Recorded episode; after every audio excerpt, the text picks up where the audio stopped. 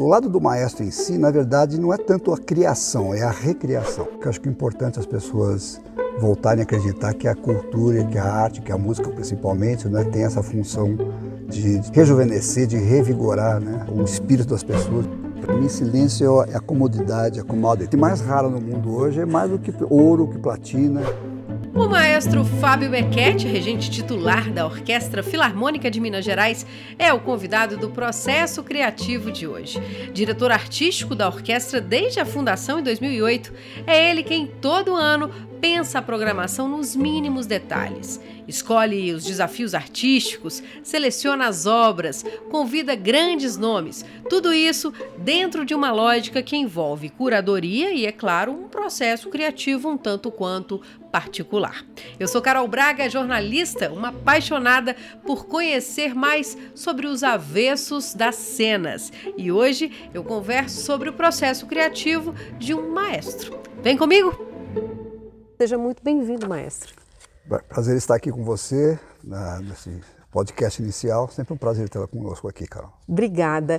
Programação hum. especial 15 anos da orquestra. Quando a gente fala em 15 anos da Filarmônica, deve passar um filme aí na cabeça do senhor, né?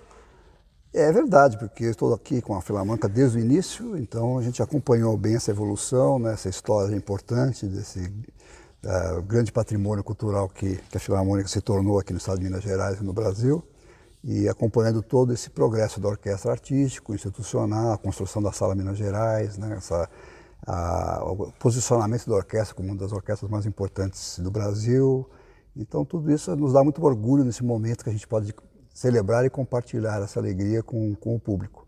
Eu sempre tenho muita curiosidade, Maestro, eu falo que esse podcast, eu sempre peço licença, porque falar sobre o processo criativo, de uma maneira geral, é você falar um pouco sobre como que a pessoa raciocina, pensa, entrar um pouco na intimidade criativa né, de diversos profissionais da área artística.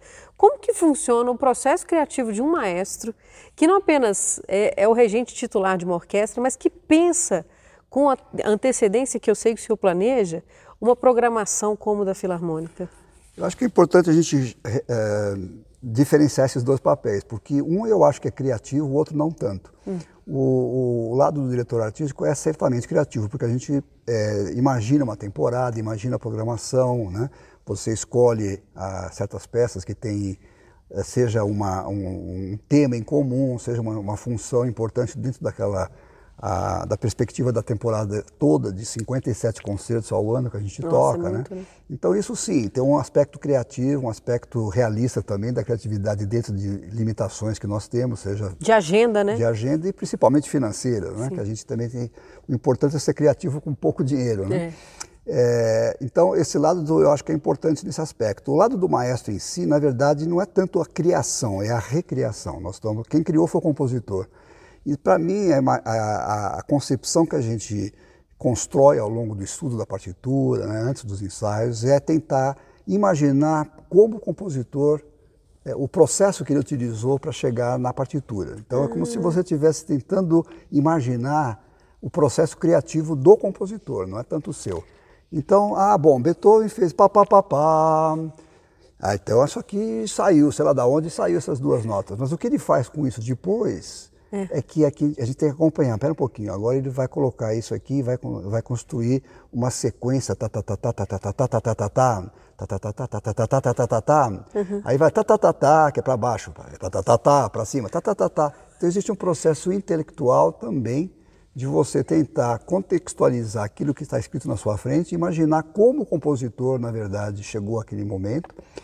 e tentar você se separar um pouco disso, porque uhum. eu acho, não é que eu quero eh, dizer que toda música tem que ser tocada exatamente, fidedignamente com aquilo que está escrito.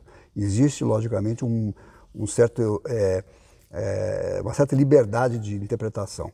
Mas a gente não cria tanto assim, a gente tem que recriar, tem que ter um respeito absoluto à uhum. intenção do compositor, a, na, a, no momento de você passar aquilo para os músicos. Né? Uhum. Senão cada um dá a sua opinião e a coisa, a coisa fica sem, a mensagem se destrói, né? É. Agora, esse lado do diretor artístico, aí sim, né? Tem muita, muita coisa de, do processo criativo. E também, bom, esse ano de 2023 é um ano festivo. Isso certamente é um input antes de pensar toda a programação, né, Maestro? Sim, você tem momentos de, de, de, celebração, como por exemplo os concertos que vão dar início à, temporada. Né? Eu coloquei uma abertura festiva em cada concerto, uhum, justamente uhum, uma de Shostakovich, é. uma de Guarnieri, que é para comemorar né, essa, essa, E essa questão do uso da palavra primavera na campanha tem a ver com essa coisa festiva? Eu acho que é a questão também da leveza. Eu acho que é importante que as pessoas é, percam um pouquinho essa ideia de que concerto é uma coisa pesada, assim, longa, difícil, né? quando na verdade existe de tudo. Existe, sim, tem requiems, tem sinfonias pesadas, mas também tem muita coisa que de que, que, reflete alegria, reflete emoções distintas daquelas que as pessoas às vezes têm um certo preconceito. Então, achei interessante é, celebrar também a questão da primavera nesse, nesse aspecto, né? de, de ser uma coisa também de leveza, de, de é, renovação, né? porque flores uhum. nascem a todo ano, né? E, e, de uma certa pureza também, que eu acho que é importante as pessoas voltarem a acreditar que a cultura, que a arte, que a música principalmente, né? tem essa função é, de, de, trazer, de, reju, de, é, rejuvenescer, de revigorar né, a, a, o espírito das pessoas depois de momentos como tivemos com a uhum. pandemia, né, essas uhum. coisas todas. Então acho que calhou essa, essa mensagem é, musical e é, do ponto de vista da comunicação também. É, e aí você estava falando da abertura festiva do Shostakovich. Shostakovich. Isso. e também no outro concerto, a abertura festiva de Guarnieri, é. sempre começando. É. As duas são de caráter bem celebratório, né? alegre, então achei que foi. Agora, mais uma outra coisa que me chamou a atenção, e aí eu acho que tem muito a ver sobre o processo criativo e organização, que é, no primeiro concerto tem uma estreia mundial, uma peça que foi encomendada pela Orquestra uhum. Filarmônica uhum. para o compositor brasileiro, Martinelli, né? Leonardo Martinelli. Leonardo Martinelli. E o último concerto também. Isso que é o concerto, uma peça do André Memari. Isso. Né? Isso está tá aí, toda essa organização, né? Muito bem, você tem uma, muito perspicaz.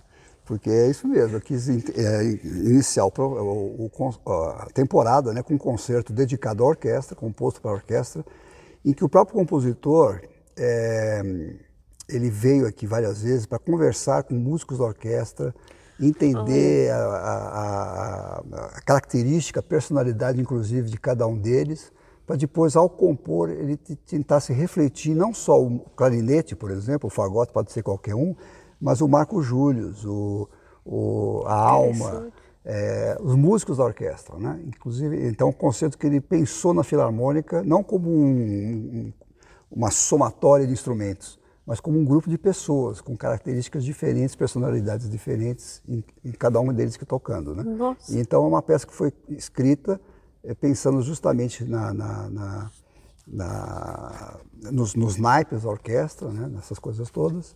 E, e, é uma estreia. Eu acho importante a gente sempre ressaltar o fato de que a música chamada clássica ou erudita, ela ainda é viva, ela está acontecendo. Ela não é uma coisa que só uhum. remete ao passado, né? compositores uhum. é, já de perucas uhum. brancas, é, mas compositores jovens que estão escrevendo música como o Martinelli, como o Memari. Né? É, e é interessante porque a impressão que a gente tem quando fala assim, ah, é um compositor de música clássica, né, erudita, ele se fecha no gabinete dele e vai compondo, e, né, e, não, e não é assim, pelo que você está falando. Eu acho que o ato de compor tem que ser ah, isso mesmo que você descreveu, mas o, o, próprio Beethoven, às vezes ele ia sair, ele ia para os bosques lá, escutar as coisas e experimentar a natureza e depois refletir aquilo na música, né? Não é uma coisa que é um, não é um processo que necessariamente surge só da cabeça da pessoa, né? Surge de estímulos que vêm ou internos ou externos. Então, no caso do Martinelli, ele quis realmente conhecer mais profundamente a orquestra, mais intimamente os músicos, para depois ele tentar reproduzir isso na peça que ele escreveu. E o Memari? O Neymar já é um pouquinho diferente porque é uma peça que foi escrita para o Antônio Menezes, que é o, ah. o Concerto para Violoncelo. É, então nós, nós encomendamos essa peça para ele.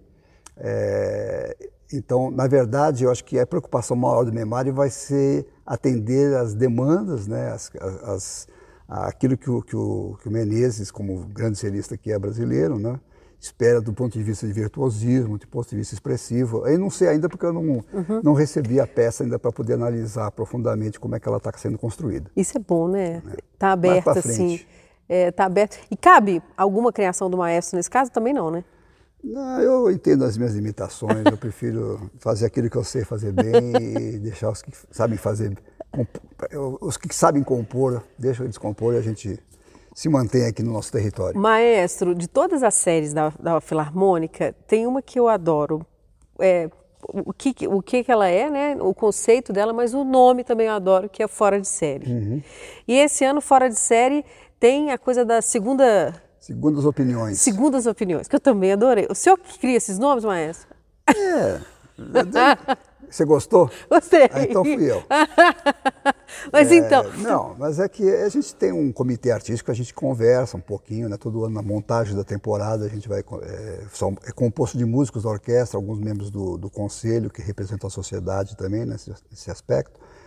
Mas todo ano a gente tenta descobrir um, um, uma linha de pensamento que une esses nove conceitos da série fora de série, né? Para que ele tenha um, uma, um viés mais, não diria didático, mas um viés temático, né?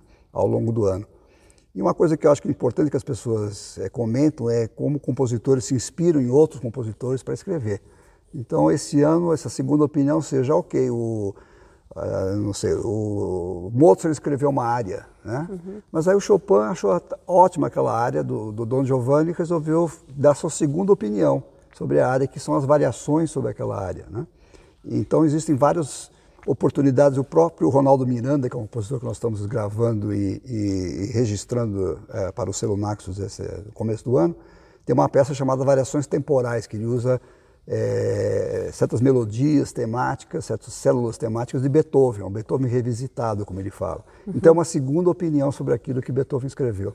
Então, ao longo do ano, a gente vai ter essa oportunidade de ver como compositores né, uhum. é, é, trabalharam sobre temas de outros. Né? Uhum e muitas vezes com variações, rapsódias ou, ou reorquestrando. Uhum. Né? Então acho que é interessante uh, o público poder também ver como gênios às vezes se utilizam de outros gênios anteriores a eles, né? como fonte de inspiração para prosseguir aquele trabalho. Não, e isso é processo criativo, né? Também, também, lógico, é. Muito. Na vida, né? A gente que escreve tem que ler muito, ver filme, enfim, uhum. buscar referências de todos os. Certo. E o maestro, um diretor artístico, busca suas referências onde? É um pouco com outros também. A gente tem que sempre acompanhar o que está acontecendo né? de, de no, no, mercado da música sinfônica internacional. Né? Aquilo são compositores que vão surgindo, ideias que vão surgindo. Nós temos, é, logicamente, uma, uma orquestra é uma orquestra, ela não pode ser uma outra coisa. Mas dentro dessa possibilidade, a gente sabe que existem é, é, é uma, existe uma variedade muito grande daquilo que você pode fazer com ela. Então, o exemplo que estava dando é esse das segundas opiniões, você tem conceitos especiais que você pode concentrar na, em parcerias com outras coisas, você pode fazer uma orquestra sinfônica, de repente virar uma, uma orquestra de, de, de, ópera e fazer uma ópera. Então, existem várias coisas que a gente pode utilizar dentro daquilo que é, é supostamente uma estrutura fixa né, e, e historicamente, uhum. vamos dizer, antiga, porque uma orquestra não evoluiu tanto assim do ponto de vista da, do instrumental nos últimos, sei lá, 50 anos, né? Mas do ponto de vista daquela flexibilidade que a gente consegue ter, né? E a criatividade dos compositores que a utilizam, a gente vai ampliando o escopo daquilo que a gente faz ano a ano. Uhum. Agora, é, eu tive a oportunidade de ver, de estar aqui no ensaio da, da Orquestra Filarmônica e eu fiquei observando o senhor Reger não, os sinais, né, lógico que eu não, não consigo entender os, os, sinais, é, mas me chamou muita atenção o, o seu olhar quando o senhor está ouvindo. É, o, a função maior do maestro, as pessoas acham que é, é o braço, né? Ah, você rege assim, rege com batuta, sem batuta. Na verdade, a função principal do maestro é o ouvido, mais do que o braço, porque a gente tem que estar tá com uma referência central ali no, no palco para poder primeiro ouvir eh, desencontros, ouvir eh, notas erradas, né? ouvir dinâmicas, que o músico tem a, a, parte dele individual, mas ele não tem necessariamente a concepção do todo. Né? Então a gente tem que estar sempre se utilizando do instrumento principal, que é o ouvido, para poder equilibrar as partes, ressaltar aquilo que tem que ser ressaltado, né? É, ter certeza que certos temas são é, audíveis e não o acompanhamento que não é tão relevante, né? E, então é um processo que durante os ensaios a gente vai tentando polir né, a coisa e ou usar a expressão até da, da purificação, né, de você pegar aquele a impulso inicial que os músicos trazem e tentar se aproximar cada vez mais daquilo que o compositor pensou, imaginou uhum. né, naquele momento de, de, de, de, concepção da obra. Lógico que tem, que a experiência faz diferença, o treino faz diferença, mas como manter um ouvido assim tão atento num mundo tão barulhento, maestro? Olha, você, você tocou num assunto que me preocupa muito, que é a falta de silêncio. Para mim, silêncio é a comodidade, a commodity, né? A comodidade que se fala. a commodity mais rara no mundo hoje é mais do que ouro, que platina, que, é. que óleo, é o silêncio. Não existe, né? Então, e o silêncio, eu, descrevo, eu sempre falo que o silêncio é a tela onde a música se projeta. Para você ter música, você precisa ter silêncio, é onde é ela, ela, ela vai bater e acontecer. Né? E você descreveu uma questão que, que me, é, é muito querida para mim, que é a questão do silêncio. Ah, agora, é, o, o, ouvido, eu acho que tem muito a ver com experiência, sim. É, não, é, não quero dizer que cada, quanto mais velho o maestro, melhor. Não é necessariamente isso. Mas quanto mais a experiência de você ouvir e conseguir equalizar aquilo que você ouve com aquilo que está escrito na partitura, né, melhor você vai ser como um maestro, na minha opinião. É, porque é, realmente é um trabalho de, de é, é, equiparar né, aquilo que está acontecendo com aquilo que você sabe que tem que acontecer quando você estuda uma partitura. Eu, por exemplo, quando estudo uma partitura, nem uso piano. Ah, eu, não, eu, não, quero que o, o, som do piano seja aquele que fique na, na, minha cabeça. Eu quero que seja o som do boé com clarinete, com a flauta naquele momento. Então, então é muita imaginação, maestro. É, é, não é tanta imaginação, mas é você, quando estuda, você já ouvir o instrumento. Né? É como quando você lê, por exemplo, uma, ah. uma, um romance, não que seja tão é, essencial assim, mas eu imagino que quando você lê o romance, o Diadorim tem uma voz, né? o outro tem outra voz, o narrador tem uma outra voz, senão fica tudo você mesmo só, né? Eu imagino, quando eu leio uma mulher, eu imagino o som de uma mulher, né? Quando você lê uma, um romance. E eu, eu acho que é assim com todo mundo, não sei se estou falando bobagem aqui. E na orquestra também tem que ser assim. Eu acho que você tem que estudar imaginando o som da flauta, com o bué, com o clarinete, porque senão você fica com o som do piano na cabeça e aquilo nunca vai, uhum. vai dar uhum. certo. Na hora que você tem a realidade do concerto, do, do ensaio, principalmente, né?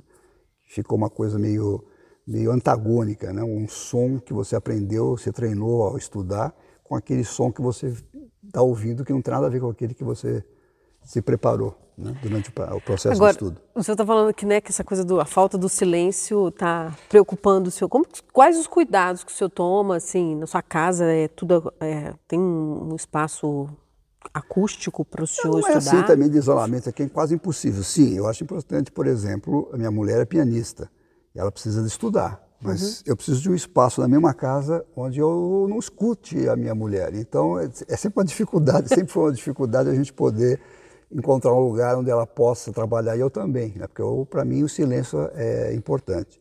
Então eu estudo muito, quando ela não está estudando, por exemplo, eu estudo muito em hotel, quando eu estou aqui, porque é o momento que eu tenho de, de silêncio. Aliás, o que define para mim o, o, hotel onde eu fico não é o, a, a, localização, preço sim, né?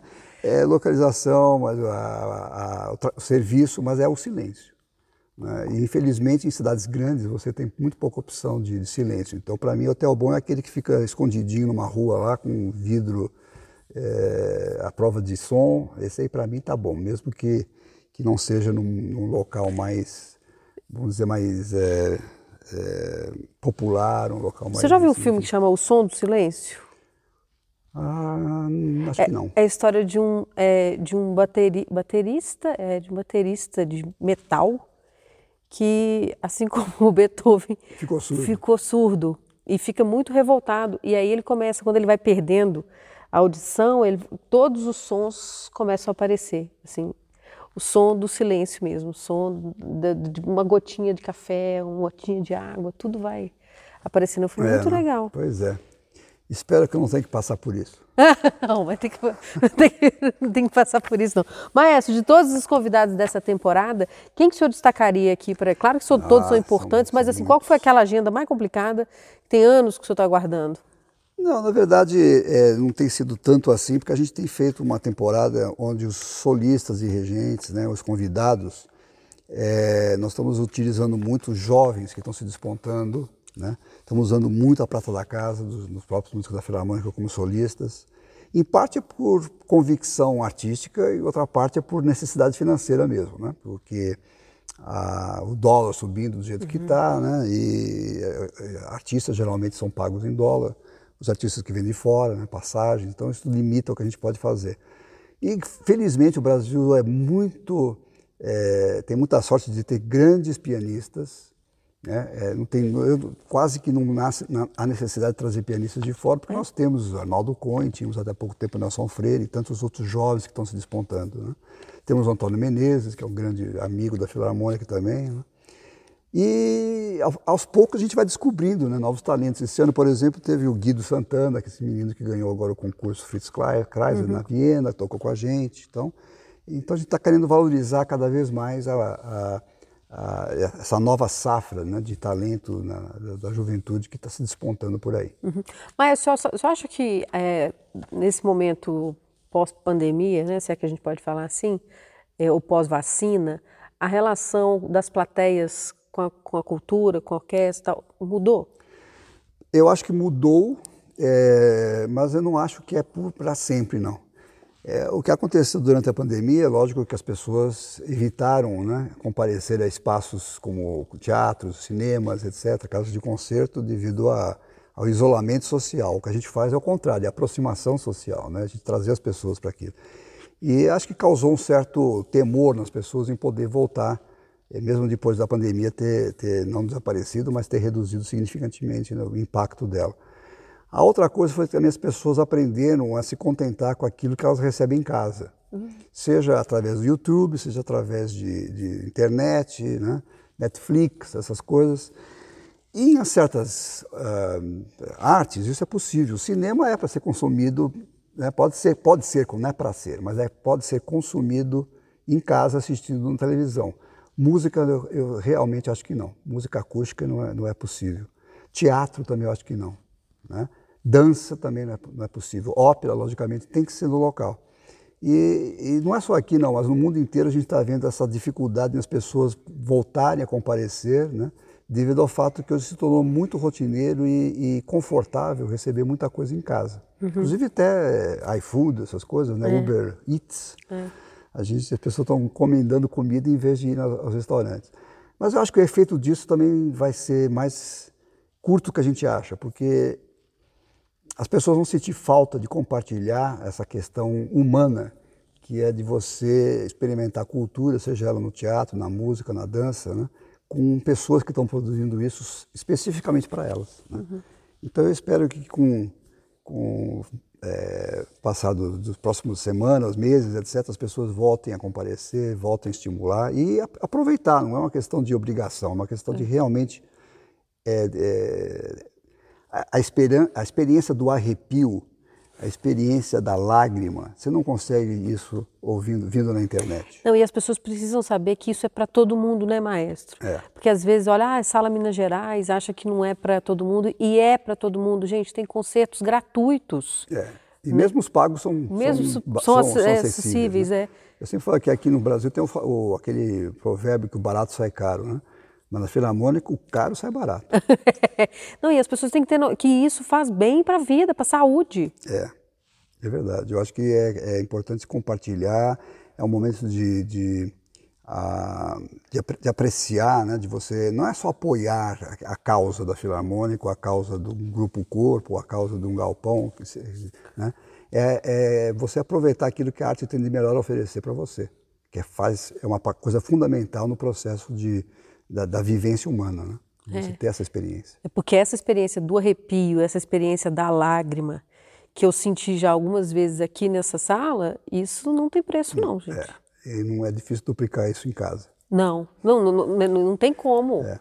Não tem como. Uma nona do Beethoven, por exemplo, que a gente sente aqui. É.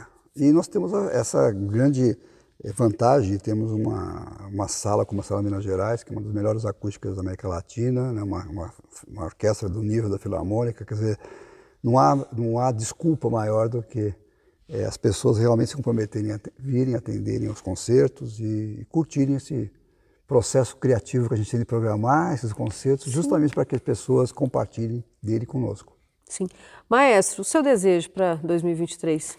Eu desejo felicidades para a Filarmônica, muito orgulho a todos nós mineiros, né, de termos construído esse projeto que nos orgulha tanto, né? Estamos compartilhando isso com o mundo inteiro através das nossas gravações, das nossas turnês. Então eu desejo que isso continue por outras primaveras que, que irão por vir aí. Muitas primaveras. Muitas primaveras. Tá ótimo, Maestro. Muito obrigada. Obrigado, você.